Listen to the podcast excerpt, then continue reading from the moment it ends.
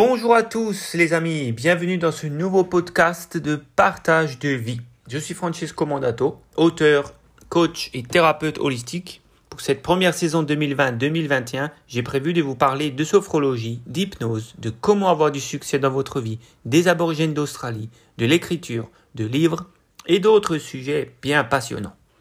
Alors, pour ce podcast numéro 10, nous démarrons un nouveau sujet. Je vais vous parler pour les quatre prochains podcasts des aborigènes d'Australie. Alors pourquoi en parler?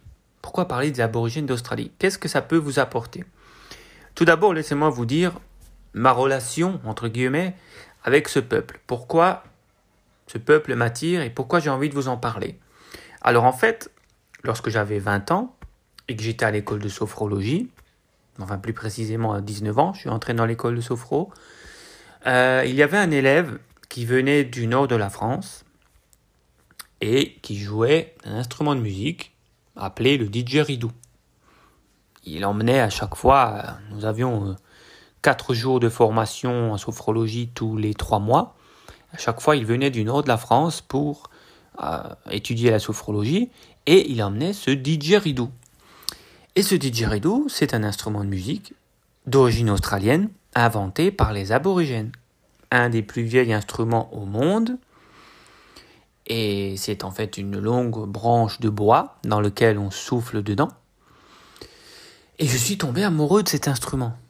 Totalement. Euh, j'adorais la musique déjà. Je faisais de la musique déjà, un petit peu de percussion.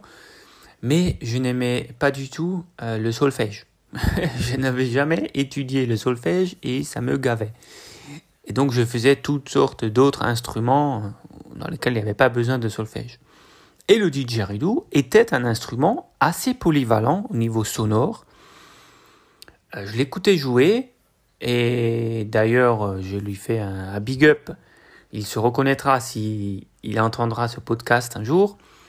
Eh bien, je te remercie Yuri de m'avoir fait découvrir cet instrument lorsque j'avais 20 ans parce que ça a mis un tournant dans ma vie considérable en créant ce lien avec cet instrument et avec le peuple aborigène. C'est certain que ça, joue. Aujourd'hui, à l'heure où j'enregistre ce podcast, j'ai 35 ans. Euh, ça fait 15 ans que ça c'est toujours présent. Ça a complètement pris une grosse partie de ma vie. Et c'est pas fini. C'est pas fini. Je vais vous en parler encore dans les minutes qui viennent et dans les podcasts qui viennent. Donc, voilà pour moi, pour cette relation avec ces aborigènes. De plus, ils ont une forte spiritualité bien en place, bien plus que nous autres occidentaux. Et euh, moi aussi, personnellement, j'ai une spiritualité assez forte dans ma vie. Et voilà, et certaines de mes croyances sont euh, assez proches des croyances des aborigènes. Voilà, il y a la religion et il y a la spiritualité. C'est pas la même chose. Moi, je m'intéresse à plusieurs, euh, plusieurs euh, sortes de spiritualité. J'ai ma propre spiritualité à moi, mais elle est inspirée de plusieurs religions, de plusieurs formes de spiritualité. Donc euh, voilà, je, ne suis pas enfermé dans une seule croyance. Mais voilà, en tout cas, les, croyances des aborigènes sont assez proches de ma spiritualité. Bref, on n'est pas là pour parler de ça. Je pourrais en parler autre, dans d'autres podcasts. C'est prévu d'ailleurs de parler un petit peu plus de spiritualité à d'autres moments dans les mois qui viennent. Alors, pourquoi vous parlez à vous des aborigènes d'Australie? Qu'est-ce que ça peut vous apporter à vous? Alors, au-delà de la culture, bien sûr, ça peut vous apporter un petit peu de culture générale. Vous allez apprendre des choses sur un peuple qui est toujours existant hein, aujourd'hui. Alors bien sûr, ça c'est toujours important de se cultiver, mais vous pouvez aussi apprendre des choses d'eux. Vous pourriez apprendre des choses qui peuvent vous servir dans votre vie à vous. Des choses qui viennent de ce peuple. Ce peuple qui est toujours là, qui est toujours existant, et qui est pourtant un peuple ancestral, puisqu'il date d'au moins 40 000 ans, mais je vais en parler dans quelques minutes de ça. Vous pourriez vraiment tirer des choses de leurs enseignements qu'ils ont encore aujourd'hui à nous partager et qui remontent à des dizaines de milliers d'années. Des choses pour améliorer votre vie au quotidien, votre relation aux autres êtres humains, votre, votre relation à la nature, à la terre, aux animaux. Peut-être que vous pouvez changer votre état d'esprit par rapport à la conception même de l'univers tout entier, parce qu'ils ont des croyances, des explications sur la création de l'univers, la création de ce monde dans lequel on vit, de la terre, des animaux, etc. Ils ont toutes sortes de contes et d'histoires qui relatent euh, leurs croyances spirituelles sur la création du monde, notamment le Dream Time, mais ça, je vais en parler aussi dans les prochains podcasts. Donc voilà, vous pourriez apprendre des choses pour, enfin, des choses venant d'eux qui peuvent vous faire changer d'état d'esprit et de, de vision de la vie et améliorer du coup carrément votre quotidien.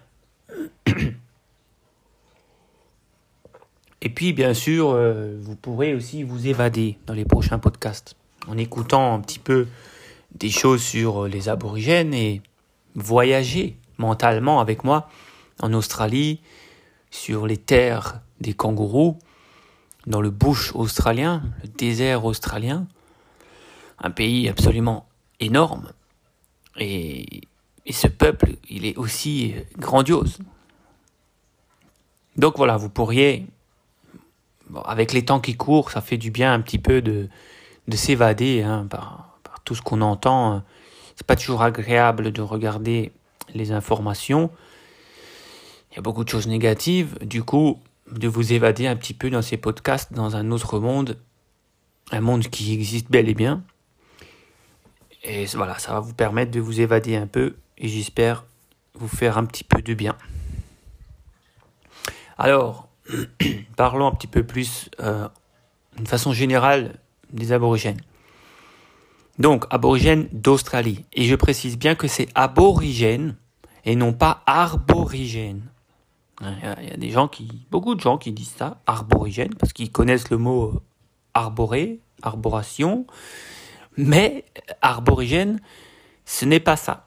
Euh, les aborigènes d'Australie. Si on dit arborigène, en fait, ça veut dire qu'ils habitent dans les arbres. C'est ça que veut dire arborigène. Ça veut dire des gens qui vivent dans les arbres. Mais ce n'est pas le cas.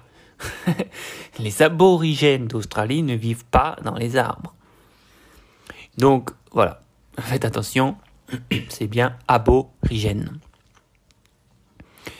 Alors ce peuple, euh, on sait que les études anthropologiques montrent qu'ils ont été là sur les terres australiennes il y a 40 000 ans minimum. Minimum 40 000 ans. Euh, certaines recherches disent 75 000 ans, ça a été discuté. 60 000, 70 000, ça a été discuté. Même, il y a eu des hypothèses sur 125 000 ans. Ça a été avancé aussi, mais on disons que c'est des hypothèses, les 125 000 ans. Mais les 40 000 ans, c'est la moyenne fixe de la plupart des recherches scientifiques. Tout ce qu'on a trouvé, on a, trouvé des peintures rupestres qui datent de 40 000 ans. Euh, on a trouvé des ossements aussi. Donc, par exemple, euh, l'homme de Mungo, qui a été trouvé au bord du lac Mungo, c'est euh, donc un des plus vieilles habitants australiens qu'on ait trouvé. Lui, on peut voir en étudiant ses os qu'il a été, il a été là il y a 40 000 ans. Et on sait qu'il a été enterré à cet endroit-là déjà euh, d'une façon rituelle, avec des outils qui étaient à côté de lui, des os de womba et aussi des os de kangourou géants. Donc on sait que ce corps qu'on a retrouvé il y a 40 000 ans près du lac de Mungo, il a été enterré déjà d'une façon religieuse, donc avec une forme de spiritualité, de croyance qui était déjà en place. On a aussi, un petit euh, aparté par rapport au didgeridoo, euh, on, a aussi trouvé des peintures qui datent de, de 40 000 ans sur lesquelles le didgeridoo est représenté. Donc l'instrument du didgeridoo que je pratique encore, euh, il date d'au moins 40 000 ans. Minimum. Mais je pense plus. Donc, euh, il s'est passé plusieurs choses dans l'évolution de ce peuple. Alors, je vous parle beaucoup des choses positives, évidemment. C'est un peuple qui peut nous apporter plein de choses. Il ne faut pas nier non plus que leur, hmm, leur destin, si c'était leur destin, en tout cas leur chemin de vie, n'a pas été tout rose.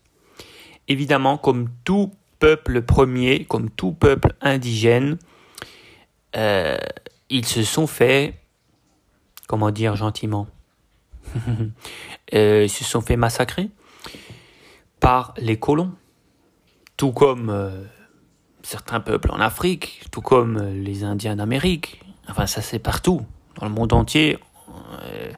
les indigènes se sont fait attraper comme esclaves, maltraités, voire tués. Évidemment, il ne faut pas oublier cette partie importante de l'histoire des aborigènes qui a complètement euh, changé le pays australien déjà, qui a façonné euh, les nouvelles terres d'Australie, les villes, etc. Et le peuple aborigène s'est fait décimer complètement. Il y en a beaucoup moins maintenant que avant l'invasion euh, des colons anglais, évidemment. Mais ils sont toujours là. Essayons de regarder un petit peu plus les choses positives et ce qu'ils peuvent encore nous apporter euh, et apporter euh, au peuple de la terre.